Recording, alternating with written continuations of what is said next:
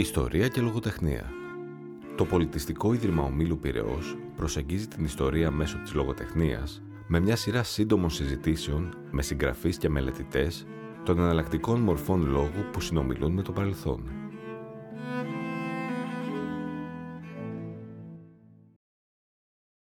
Πώς μπορεί η ιστορία να γίνει πιο προσιτή στο ευρύ κοινό; Ποιες άλλες μορφές λόγου, πέραν του ιστορικού, και ποιες άλλες μορφές τέχνης ίσως μπορούν να φωτίσουν με εύληπτο τρόπο πτυχές της ιστορίας, πώς μπορούν να συμπληρώσουν τη γνώση μας για τη μεγάλη ιστορία οι προσωπικές ιστορίες πρωταγωνιστών αλλά και δευτεραγωνιστών της; Είμαι η Λένα Μπενέκη και γενιάζουμε σήμερα μια σειρά podcasts με την κυρία Λένα Διβάνη, καθηγήτρια Ιστορίας Εξωτερικής Πολιτικής στη Νομική Σχολή Αθηνών, που έχει δημοσιεύσει σειρά ιστορικών μελετών αλλά και δέκα μυθιστορήματα και συλλογές διηγημάτων. Από αυτά, Αφορμή για τη σημερινή μας σύντομη συζήτηση, που γίνεται τηλεφωνικά, δίνουν οι τίτλοι Ζευγάρια που έγραψαν την ιστορία της Ελλάδας και Το πικρό ποτήρι, Ο Καποδίστριας, η Ροξάνδρα και η Ελλάδα, και οι δύο κυκλοφορούν από τις εκδόσεις Πατάκη. Κυρία Διβάνη, σας ευχαριστούμε εκ των προτέρων για τη συμβολή σας σε αυτή την πρώτη μας προσπάθεια να μιλήσουμε για ε, το σημείο που η ιστορία τέμνεται με τη λογοτεχνία. Θα ήθελα καταρχήν να ρωτήσω κάτι προσωπικό σας. Γιατί γράφει ένας ιστορικός λογοτεχνία; Πώς μπήκατε σε αυτή τη διαδικασία; Επειδή είναι τυχερός υποθέτω να είναι λογοτέχνης Οπότε έχει δύο εργαλεία προνομιακά στα χέρια του και είναι εύλογο να τα εκμεταλλευτεί. Ειδικά αν αυτή η ιστορικός, εγώ δηλαδή, έχει θέσει από την αρχή της καριέρας της, σκοπό της ζωής της, να κάνει τους ανθρώπους που μισούν την ιστορία γιατί την έχουν διδαχθεί κάκιστα, όπως και εγώ άλλωστε την έχω δεχτικά στα, να την αγαπήσουν. Να καταλάβουν ότι είναι η ιστορία της ζωής τους, κάτι καταπληκτικό, ίσως το πολυτιμότερο μάθημα που θα μπορούσαν να πάρουν στη ζωή τους και να την αγαπήσουν. Οπότε μπήκατε στη διαδικασία να την ε, διερμηνεύσετε στο γενικότερο κοινό; Μπήκα στη διαδικασία να την παρουσιάσω ως κάτι πολύ ελκυστικό, το οποίο και εγώ ανακάλυψα όταν άρχισα να ασχολούμαι μαζί της περισσότερο ανακάλυψα ότι μπορεί να είναι μαγευτική η διδασκαλία της ιστορίας και η ενασχόληση με την ιστορία είναι σαν να βλέπεις μια χολιγουντιανή ταινία και μάλιστα αναφορά τη ζωή σου. Τι πιο ελκυστικό υπάρχει; Όπως κανείς σημειώνει σε ένα από τα βιβλία σας, έχετε πει ότι η πρόθεσή σας είναι να βάλετε την μουσική για να χορέψει η ιστορία με τη λογοτεχνία. Ακριβώς. Η λογοτεχνία θα την κάνει πιο ελκυστική. Γιατί αυτό συνήθως που έχουμε στο μυαλό μας είναι ένα σύγγραμμα, στεγνό, με μια ειδική γλώσσα, η οποία πασχίζει να φανεί επιστημονική και η οποία είναι γεμάτη ημερομηνίες, μάχες, προσωπικότητες οι οποίες δεν είναι πρόσωπα, είναι προσωπικότητες. Δεν είναι ζωντανά πρόσωπα με αίμα να τρέχει στις φλέβες τους που έχουν και αυτά μια προσωπική ζωή όπως και όλοι εμείς. Έχουν κάνει λάθη όπως όλοι εμείς, έχουν πάθει κρυφά όπως όλοι εμείς, τα οποία αντανακλούν στη δημόσια συμπεριφορά τους. Και έτσι δεν μπορούν πραγματικά να τους εναγκαλιστούν, να εμπλακούν μαζί τους, να ενδιαφερθούν για την τύχη τους, η οποία καθόρισε τη δική μας τύχη. Και γι' αυτό θέλουμε να μάθουμε για αυτούς. Και νομίζω ότι είναι σαφές μεταξύ των προθέσεών σας ότι με αυτόν τον τρόπο κανείς συμβάλλει σε αυτό που λέγεται δημόσια ιστορία για το γενικό κοινό, ε, για την... Ε, δημο... Με συγχωρείτε που σα διακόπτω, να δώσουμε ένα ορισμό, ο οποίος δεν είναι πολύ γνωστός στους μη ειδικούς. Αυτό που λέμε εμείς δημόσια ιστορία είναι αυτό που πιστεύει ότι είναι ιστορική αλήθεια ο μέσος άνθρωπος, ο οποίος δεν είναι ιστορικός, ούτε έχει διαβάσει και πάρα πολύ ιστορία. Πιστεύει λοιπόν, παραδείγματος χάρη, ότι υπήρχε το κρυφό σχολείο.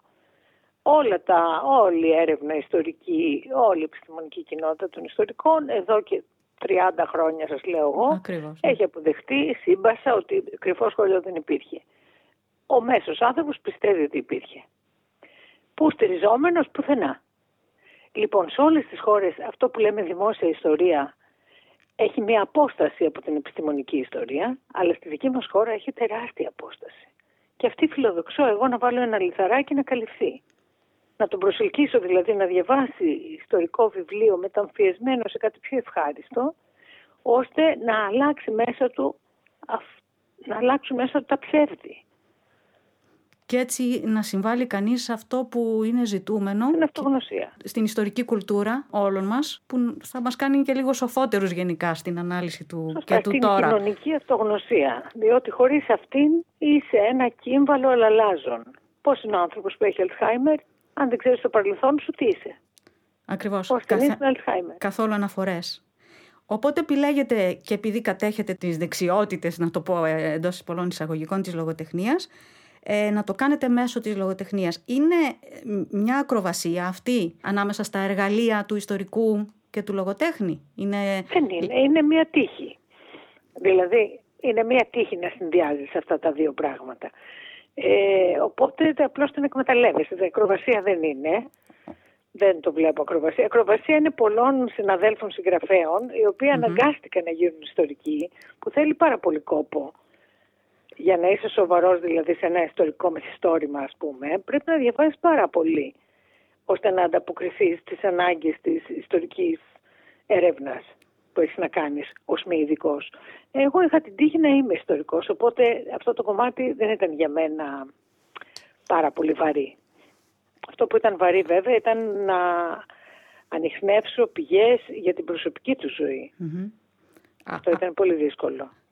Αυτό με κάνει να, να σας ρωτήσω ε, κάτι άλλο. Πώς εργάζεστε λοιπόν στη συγγραφή ενός πονήματος που να το θέσω έτσι αξιοποιεί την ιστορία αλλά τη φέρει να συναντηθεί με τη λογοτεχνία και ποιες είναι οι πηγές σας, αν είναι οι, οι, οι κλασικές συνήθως ε, γραπτές πηγές του ιστορικού; Κοιτάξτε, να, να, για να καταλάβει ο κόσμος περί τίνος πρόκειται, ποιο είναι το πρόβλημα, είναι μερικές χώρες, μεταξύ των οποίων και η Ελλάδα, ε, οι οποίες και η Γαλλία ας πούμε, αντίθετες είναι οι αγγλοσαξονικές χώρες, όπου το, το δημόσιο πρόσωπο υποχρεούται κατά κάποιο τρόπο να έχει δημόσιο ιδιωτικό βίο. Είδατε τι έγινε με τον Κλίντον, παραδείγματος χάρη. Δηλαδή, όλα πρέπει να είναι στο φως των δημοσίων προσώπων. Εγώ εναγκαλίζομαι αυτήν την ε, άποψη γιατί πιστεύω ότι όπως είμαστε στον ιδιωτικό μας βίο έτσι είμαστε και στο δημόσιο, απλώς το καλύπτουμε. Και όταν θέλω να ψηφίσω κάποιον για πρωθυπουργό της χώρας μου, θέλω να γνωρίζω και αν έχει φερθεί καλά στα παιδιά του, αν έχει πουλήσει τους φίλους του, διότι αυτό θα κάνει και σε μένα. Αν το έκανε στα παιδιά του και στους φίλους του και στη γυναίκα του και δεν ξέρω εγώ σε ποιον και στη μάνα του, θα το κάνει και σε μένα. Οπότε θέλω να γνωρίζω την ιδιωτική του ζωή. Αυτό στην Ελλάδα ε, ποτέ δεν έγινε, ακόμα δεν γίνεται. Είναι εγκρυπτό και παραβίστο ο ιδιωτικός βίος. Δεν υπάρχουν τεκμήρια, παρά μόνο όσα ο αντιπολιτευόμενος τύπος και οι φήμες άφησαν να πλανώνται, αλλά ποτέ δεν λέγονται επισήμως και ποτέ δεν είναι καταγεγραμμένα σε ιστορικά συγγράμματα, βεβαίως. Επομένως, οι πηγές μας είναι ανορθόδοξες. Έχουμε κάνει, έχω δηλαδή, κάνει πολλές συνεντεύξεις από ζώντες, γενείς, όποιον μπόρεσα να βρω, εφημερίδες, οι πενιγμοί ανθρώπων που διασταυρώνονται συστηματικά με άλλους μέχρι να καταλήξω σε ένα ε, πόρισμα. Ε, ήταν πάρα πολύ δύσκολο. Τι να σας πω, διάβασα ακα, ακατανόμαστα πράγματα για να καταλήξω σε μία κατεύθυνση. Αφού βεβαίως διασταύρωνα πάρα, πάρα πολλές φορές αυτό που είχα να πω. Ό,τι δεν διασταύρωσα, ότι υποψιάστηκα και είχα υπενιγμούς, δεν το έγραψα. Ό,τι φωτίζει λοιπόν περισσότερο την προσωπικότητα και λιγότερο το, το ιστορικό πρόσωπο. Και φαντάζομαι είναι αυτός ο λόγος που διαλέξατε στα δύο αυτά, το ένα είναι και αρκετά ογκώδες βιβλίο σας, να αφηγηθείτε τις ε, ιστορίες των ζευγαριών. Ναι. Ζευγάρια που έγραψαν την ιστορία της Ελλάδας. Ναι. Είναι ενδεικτικός ο τίτλος ε, στην αντίστοιξή τους με, το, με τη συνολική ιστορία της Ελλάδας. Είναι πολύ διαφωτιστικό για την πρόθεσή σας. Γιατί λοιπόν ζευγάρια; Ζευγάρια γιατί πιστεύω, αφού θέλω να αναδείξω και τον ιδιωτικό βίο, Πιστεύω ότι ο άνθρωπος που μας ξέρει περισσότερο από τον καθένα είναι ο σύντροφός μας ή η σύντροφός μας. Ε, διότι ούτε η μητέρα μας δεν μας ξέρει τόσο. Πιο συγκεκριμένα οι μητέρες μας δεν μας ξέρουν καθόλου. Όπως και εμείς δεν ξέρουμε τις μητέρες μας. Γιατί έχουμε αυτό το ρόλο, είμαστε το παιδί, είναι η μητέρα, δεν ψάχνουμε πάρα πολύ. Ε, ο σύντροφός μας είναι που μας ξέρει, μας έχει δει από την καλή και από την ανάποδη, έχει παρακολουθήσει κάθε μαύρη πτυχή του χαρακτήρα μας, κάθε φωτεινή πτυχή του χαρακτήρα μας, μας έχει δει σε όλες τις συνθήκες. Επομένως, ε, θα έπρεπε να φωτίσω το χαρακτήρα του πρωταγωνιστή μου, γιατί ε, εφόσον ασχολούμαι την περίοδο μέχρι τη Χούντα, είναι άντρες όλοι οι πρωταγωνιστές της ελληνικής ιστορίας Δεν υπάρχει γυναίκα, είναι μόνο μία η Μαντώ Μαυρογένου στην αρχή, μία φωτεινή εξαίρεση. Λοιπόν, οι άντρες αυτοί θα ήταν πολύ πληκτικό να τους εμφανίσω μόνο στη δημόσια σφαίρα. Δεν θα βοηθούσε το σκοπό μου. Άρα έβαλα και τις γυναίκες τους μέσα. Διάλεξα μάλιστα άντρες οι οποίοι είχαν τα κότσια, γιατί χρειάζονται κότσια, να παντρευτούν πολύ αξιοσημείωτες γυναίκες και όχι διακοσμητικές που παίρναν οι περισσότεροι. Λοιπόν, και οι οποίες φώτισαν όλη την υπόλοιπη πλήν της πολιτικής πτυχής της πατρίδας μας. Δηλαδή τι γινόταν στην κοινωνική ζωή, τι γινόταν στις τέχνες. Διότι ήταν μεγάλες φιγούρες σαν την Πινελόπη Δέλτα, σαν την Κοτοπούλη, ε, τέτοιες γυναίκες που ε, άφησαν τη σφραγίδα τους στην πολιτιστική και όχι στην πολιτική ζωή της Ελλάδας. Και έτσι έχω ένα συνολικό πορτρέτο της χώρας μέσα από τα πορτρέτα των πρωταγωνιστών της και των πρωταγωνιστριών της που επηρέαζαν κατά τεκμήριο και τον βασικό πρωταγωνιστή, τον, το, ναι, το, φυσικά, φυσικά. το, το, ιστορικό επηρεάζουν πρόσωπο. όλη τη χώρα, γιατί δεν είναι τυχαίες αυτές οι γυναίκες. Επηρεάζουν όλη τη χώρα, πλην του πρωταγωνιστή και φωτίζουν την προσωπικότητα του, του πρωταγωνιστή.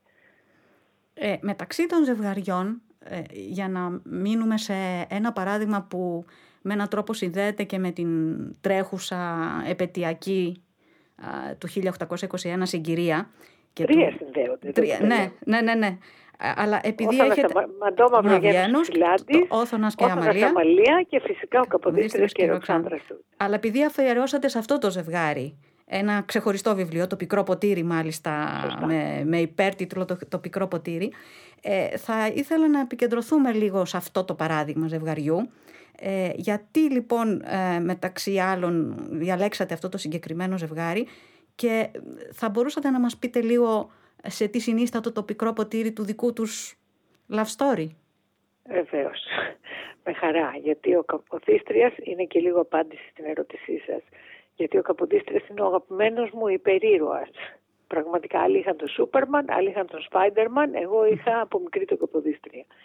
Γιατί; Γιατί είναι ο μοναδικός άνθρωπος που ξέρω ή για να μην είμαι τόσο απόλυτη, από τους ελάχιστους δημόσιους άνδρες που γνωρίζω σε όλη τη διάρκεια της ιστορίας της ελληνικής που υπηρέτησε χωρίς καμία παρέκκληση τις αρχές του, τις οποίες έγραφε κιόλας όταν διατύπωνε την λέξη με κεφαλαίο.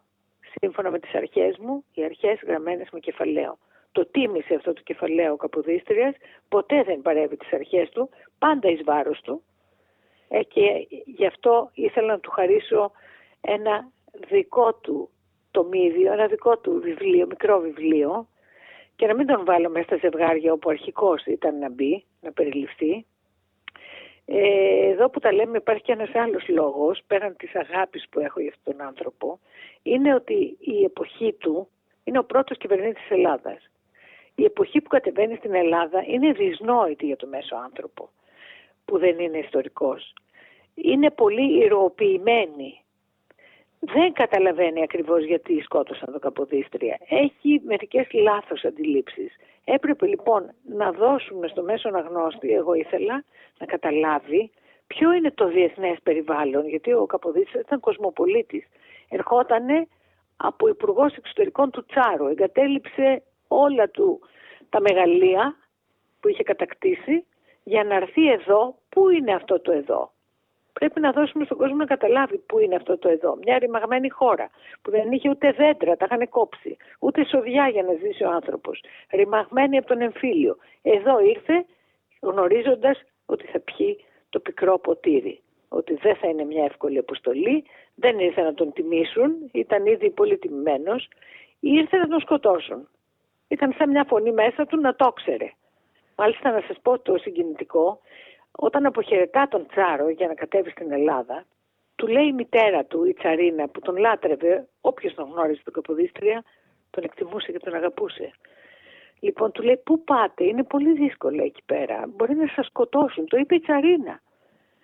Λοιπόν, και της λέει αυτός, το ξέρω, αλλά τι θα πει κάποιος που θα μάθει αυτή την ιστορία ότι υπήρχα εγώ που θα μπορούσα να βοηθήσω και σκέφτηκα τον εαυτό μου και έκανα πίσω; τόση αντίληψη του ιστορικού του βάρους, ρόλου του. Ακριβώς. Ποιος θα το σκεφτόταν αυτό, πέστε μου; Και Είναι μάλιστα συνειδητά να, να μπει, σκεφτόμενος αυτά, να μπει σε αυτό. Συνειδητότατα. Να φωτίσουμε λίγο και τη γυναικεία προσωπικότητα του ζευγαριού, τη Ροξάνδρα. Λοιπόν, Αυτή πώς στάθηκε απέναντι στον Καποδίστρια και μέσα στην ιστορική της συγκυρία. Η Ροξάνδρα τη συναντάει ο Καποδίστριας όταν πηγαίνει τον καλεί ο Τσάρος και πηγαίνει στην Πετρούπολη. Η Ροξάνδρα είναι φαναριώτησα, είναι από μια πολύ πλούσια ελληνομολοδαβική οικογένεια φαναριωτών, μπαμπάς της είναι ο Σκαρλάτος Στούρδες. Είναι ένα καταπληκτικό κορίτσι, όχι πολύ όμορφο, είναι μια αδελφή ψυχή του Καποδίστρια. Είναι σαν να έχει γεννηθεί γι' αυτόν πραγματικά.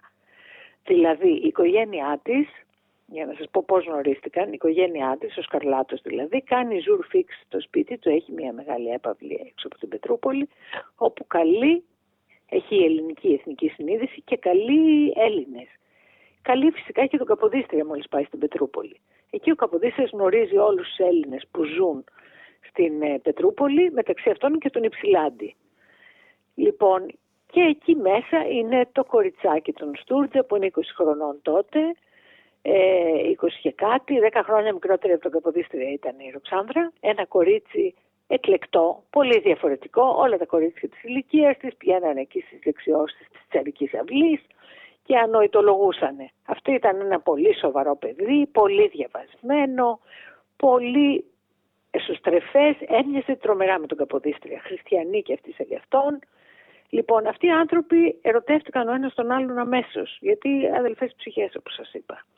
Όμως ο Καποδίστριας δεν έκανε καμία κίνηση προς αυτή. Το έβλεπε η κοπέλα ότι την αγαπούσε. Ε, την ξεχώριζε, παίζανε μαζί πιάνο, ήταν συνεχώς μαζί, αλλά δεν της ξανηγόταν. Και αναρωτιόταν γιατί. Και η απάντησή μου, ξέρετε ποια είναι, οι αρχές του. Τι έλεγαν οι αρχές του; Δεν μπορείς να είσαι με μια γυναίκα τόσο πιο πλούσια από σένα. Είσαι πρικοθύρας. Αυτό γινόταν κατά κόρον, ξέρετε. Οι άνθρωποι παντρευόταν τότε, μέχρι και τώρα δηλαδή, για λόγους οικονομικούς. Βρίσκω κάποιον πλούσιο, βρίσκω μια πλούσια, μια χαρά. Άμα την αγαπάω κιόλας, ακόμα καλύτερα. Όχι για τον Καποδίστρια. Περίμενε λοιπόν να της κάνει πρόταση αφού αποκτήσει ένα αξίωμα. Ακόμη τότε ήταν μικρός στο Υπουργείο Εξωτερικών, δεν είχε μεγάλο αξίωμα. Οπότε περίμενε να αποκτήσει μεγαλύτερο αξίωμα. Πράγματι πάει, ανακατεύεται με τους Ναπολεοντίους πολέμους, πάει εξαιρετικά, τον κάνει υπουργό, συνυπουργό μάλιστα, εξωτερικών ο Τσάρος και τότε αναθαρίζει και λέει τώρα θα της μιλήσω. Και αρχίζει και της γράφει γράμματα που της λέει: Έχω να σας πω κάτι, περιμένετε, έρχομαι κτλ. Και τον συναντάει η κοπέλα ε, έτοιμη πια να δεχτεί την πρότασή του και τότε πάλι δεν της μιλάει. Και τρελαίνεται το κορίτσι, δεν καταλαβαίνει τι γίνεται. Ποια είναι η απάντηση; Πάλι οι αρχές του. Τι έλεγαν οι αρχές του; Προηγείται η πατρίδα σου και όχι εσύ. Τον είχε λοιπόν συναντήσει η Τσαρίνα και του είχε πει ότι εγώ σκοπεύω να παντρέψω τη Ροξάνδρα με έναν εξάδελφό μου. Η Τσαρίνα ήρθε παρόδο, τη ζήλευε τη Ροξάνδρα επειδή την αγαπούσαν όλοι και ο Τσάρος, επειδή ήταν ένα σοφό κορίτσι, της βουλεύονταν, Οπότε νόμιζε ότι κάτι τρέχει μεταξύ τους. Μέγα λάθος, αλλά δεν έχει σημασία. Αυτή λοιπόν ήθελε να την εξαποστείλει στην πραγματικότητα από την Πετρούπολη και να την παντρέψει εκεί στη Γερμανία σε ένα γερμανικό κρατήδιο και να φύγει. Χωρίς να γνωρίζει το αίσθημα που έπαιζε ανάμεσα στον Ιωάννη και τη Ροξάνδρα, λέει στον Καποδίστρη αυτό. Και αυτός κάνει πίσω διότι τι σκέφτηκε.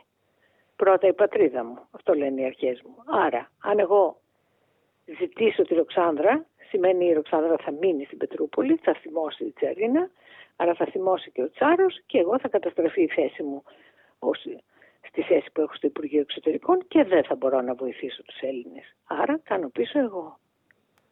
Αυτό είναι αδιανόητο, σκεφτείτε το. Και από τους δύο, γιατί αυτό το love story παρέμεινε ανεκπλήρωτο, γιατί όπως γράφεται... Η καημένη Ροξάνδρα δεν ήξερε, ξέρετε αυτά. Δεν τα γνώριζε. Ήταν με την απορία. Και στο τέλος του λέει γιατί γίνονται όλα αυτά; Τέλος πάντων λέει δεν θα ρωτήσω παραπέρα. Και κάθεται και παντρεύεται χωρίς να το θέλει τον ξάδερφο της Τσαρίνας. Φεύγει καταπικραμένη. Κάνει το έργο που ξεκίνησαν μαζί για την, ε, γιατί ξέχασα να σας πω ότι ο Καποδίστρης θέλοντας να κρατήσει ένα διάβλο επικοινωνίας, γιατί την αγαπούσε πολύ αυτή την κοπέλα, κάνουν μαζί μια φιλεκπαιδευτική εταιρεία στην πραγματικότητα, γιατί πίστευε πάρα πολύ στη μόρφωση των Ελληνοπαίδων ο Καποδίστρης. Έλεγε, αν δεν, σωστά, έλεγε, αν δεν μορφωθούν οι Έλληνες, δεν πρόκειται να γίνουν λαός ανεξάρτητος. Πώς θα γίνουν; Λοιπόν, έκανε λοιπόν αυτή την εταιρεία, όπου έβαλε και τη Ροξάνδρα μέσα, και η Ροξάνδρα αφού απογοητεύτηκε ότι θα γίνει κάτι μεταξύ τους, αφοσιώθηκε ψυχή και σώμα της σε αυτή την εταιρεία. Έκανε θαύματα που μια γυναίκα της εποχής της ήταν αδιανόητο να πετύχει. Θα σας πω μόνο ότι είχε, της είχε χωρίσει ο Τσάρος, όπως χάριζε σε, στους αγαπημένους τους ανθρώπους, ένα τεράστιο κτήμα στην Βεσσαραβία και φυσικά είχε η ίδια μεγάλη κτηματική περιουσία. Οργάνωσε λοιπόν ως μάνατζερ ένα κορίτσι, ε, μία φοβερή παραγωγή στα κτήματα αυτά, τόνους τροφίμων, φρούτων κτλ. έβγαιναν από εκεί, οι οποίοι έτρεφαν τους σκλάβους όταν ξεκίνησε η Ελληνική Επανάσταση, φεύγαν πολύ ορφανά, θεραπε... πουλιόνταν σκλάβοι πάρα πολλοί Έλληνες στα πεζάρια της Ανατολής. Ένα. Μάζευε λοιπόν πουλούσε τρόφιμα η Ροξάνδρα και μάζευε λεφτά και εξαγόραζε τους σκλάβους και τους έδινε την ελευθερία τους. Έπαιρνε το ορφανά του πολέμου, παιδάκια που μέναν ορφανά και τα μόρφωνε. Σας λέω χαρακτηριστικά ότι έξω από το Καποδιστριακό Πανεπιστήμιο όπου διδάσκω υπάρχουν δύο πρωτομές. Η μία είναι κάποιο Αντώνη Παπαδάκη, ο οποίος κανείς δεν ξέρει ποιος είναι. Αυτός είναι και η άλλη είναι των αδερφών Στούρτζα, της Ροξάνδρας και του αδερφού της του Αλέξανδρου. Ποιος είναι ο Παπαδάκης; Ο Παπαδάκης είναι ένα από αυτά τα παιδιά που σώσαν η Στούρτζα, η Ροξάνδρα και ο αδερφός της. Ένα παιδάκι που το είχαν πάρει 13 χρονών, πουλήθηκε σκλάβος στην Κωνσταντινούπολη. Τον απελευθέρωσαν, τον μόρφωσαν αυτός έγινε μεγάλος επιχειρηματίας που κρατούσε τεράστια ευγνωμοσύνη ότι αυτοί οι δύο άνθρωποι τον μόρφωσαν και όταν πέθανε ως πολύ πλούσιος επιχειρηματίας πια άφησε όλη του την περιουσία στο Πανεπιστήμιο Αθηνών στο οποίο διδάσκω εγώ τώρα. Δηλαδή η επίδραση της Ροξάνδρας έφτασε μέχρι τώρα. Και την άλλη φορά θα προσέξουμε περισσότερο τις πρωτομές που βρίσκονται στο Καποτηδιστριακό Πανεπιστήμιο. Τελικά, γιατί να διαβάζει κανείς τέτοιου τύπου πονήματα, ποιο είναι το κέρδος; Το κέρδος να σας πω ποιο είναι, είναι πολύ σαφές. Είναι ότι συνδυάζει τη διασκέδαση με τη γνώση. Δεν υπάρχει κάτι καλύτερο. Είναι ευτυχία. Δηλαδή να μαθαίνεις και να το διασκεδάζεις και να σ' αρέσει. Γιατί αυτός ο τρόπος σερβιρίσματος της ιστορίας, όπου κι άλλων μαθημάτων είναι αλήθεια, αλλά η ιστορία είναι πιο κακοπαθημένη. Αυτό το παραδέχονται όλοι. Λοιπόν, να σερβίρεις την ιστορία με έναν πολύ ευχάριστο τρόπο είναι καταπληκτικό. Και είναι μέσα στην δουλειά των ιστορικών, θεωρούμε και να, εμείς. Να κάνουν το κοινό να, να την αγαπήσει. Α, ακριβώς, να συμβάλλουν να στην την ιστορική. ερωτευτεί θα έλεγα εγώ. Κουλτούρα. Και είναι και ένα βασικό στοιχείο της στοχοθεσίας του ιστορικού αρχείου του Πολιτιστικού Ιδρύματος του Ομίλου Πυραιός ε, με, με διάφορους τρόπους, με εναλλακτικά μέσα να κάνουμε το γενικό κοινό να προσεγγίζει την ιστορία με τρόπο έτσι ε, διασκεδαστικό και ωφέλιμο, όπως το περιγράψατε, εναλλακτικό. Και μιας και είμαι η πρώτη, ελπίζω να σας φέρω γούρι και σας εύχομαι καλή επιτυχία. Ευχαριστούμε πάρα πολύ για τη συμβολή σας αυτό. Ήταν ένας από τους καλύτερους τρόπους που μπορούσαμε να σκεφτούμε για να εγκαινιάσουμε αυτή τη σειρά. Και πάλι σας ευχαριστούμε πολύ κυρία Διβάνη.